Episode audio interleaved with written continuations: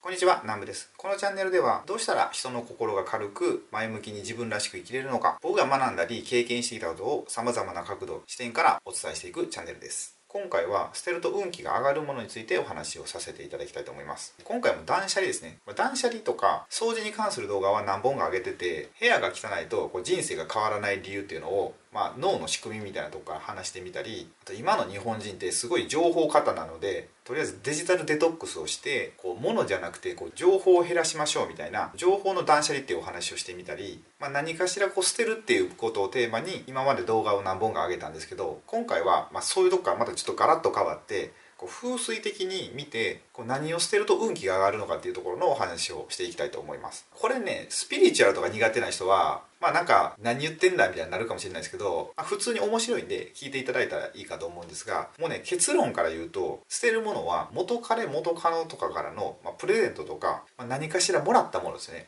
そういうのを絶対捨てた方がいいんですよ。えでもそれって別にあんま関係ないんじゃないかなとかって思うんじゃないですか。でもこれかなりね大ありででこれどういう仕組みになってるかっていうとだから例えばじゃあ僕が、まあ、元カノがいるとして元カノから何かもらうとするじゃないですか。で僕は物をそれを大事に持っててでそれっていうのがその物にはその元カノの木が宿ってるんですよねここには。でそれを僕が使い続けていくとどうなるかっていうとその物と元カノはこうなんかパイプみたいなのでねつながってるんですよ。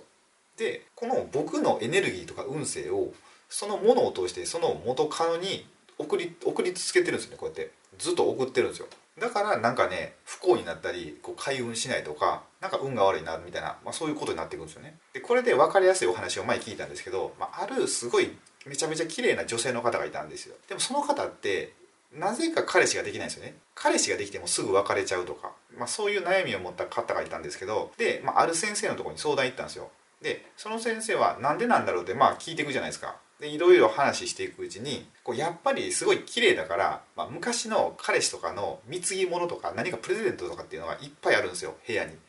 部屋にもあるっていうかもう部屋中そうなんですよ。この布団とか家電とか家具とか、まあ、服とかカバンとか、まあ、言うたら全部生活の全てのものが元彼からのプレゼントみたいな、まあ、そういう状態で過ごしてたんですよね。でそれを聞いたその先生はもうとりあえず全部捨ててくださいっていうお話をしてたんですよ。でもやっぱなんかもったいないとかっていう気持ちが出てその女性の方は捨てれなかったんですよね。でそれでも何回もお会いしてお話ししていくうちにちょっとずつ捨てるようになったんですよ。でそしたらなんかねやっぱ捨てていくと気持ちいいみたいでどんどんどんどん捨ててもう最終的には部屋がね何にも物がなくなっちゃったらしいんですよ。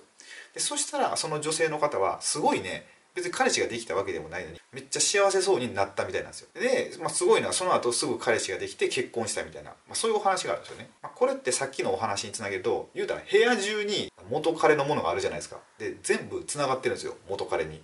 だからその女性がどれだけこう運勢を上げたりこうエネルギーを何か上げるようなことをしても全部こう抜けていっちゃうみたいな。全部元彼のとこに送られてるみたいな、まあ、そういう状況だったんですよね。だから何してもこう幸せになれないとか彼氏もできないとか、まあ、そういう状況だったんですよ。これね僕もねちょっと分かって昔かなり昔なんですけどまあちょっと付き合ってた彼女がいてで別れたんですよね。で僕から振ったのに僕はずっと引きずってたんですよ。多分45年ぐらい引きずったんですかね。でその時で結構不幸やったんですよ僕。その間僕何をしてたかっていうとその彼女にもらった CD とか何か物とかっていうの結構大切にしてたんですよね。なんか CD もめっちゃよく聴いたりとかでその曲を聴くたびにその彼女のことを思い出したりとかなんかねすごい過去を手放せないみたいな状況だったんですけどもうさすがに何年も続くともうこれあかんってなって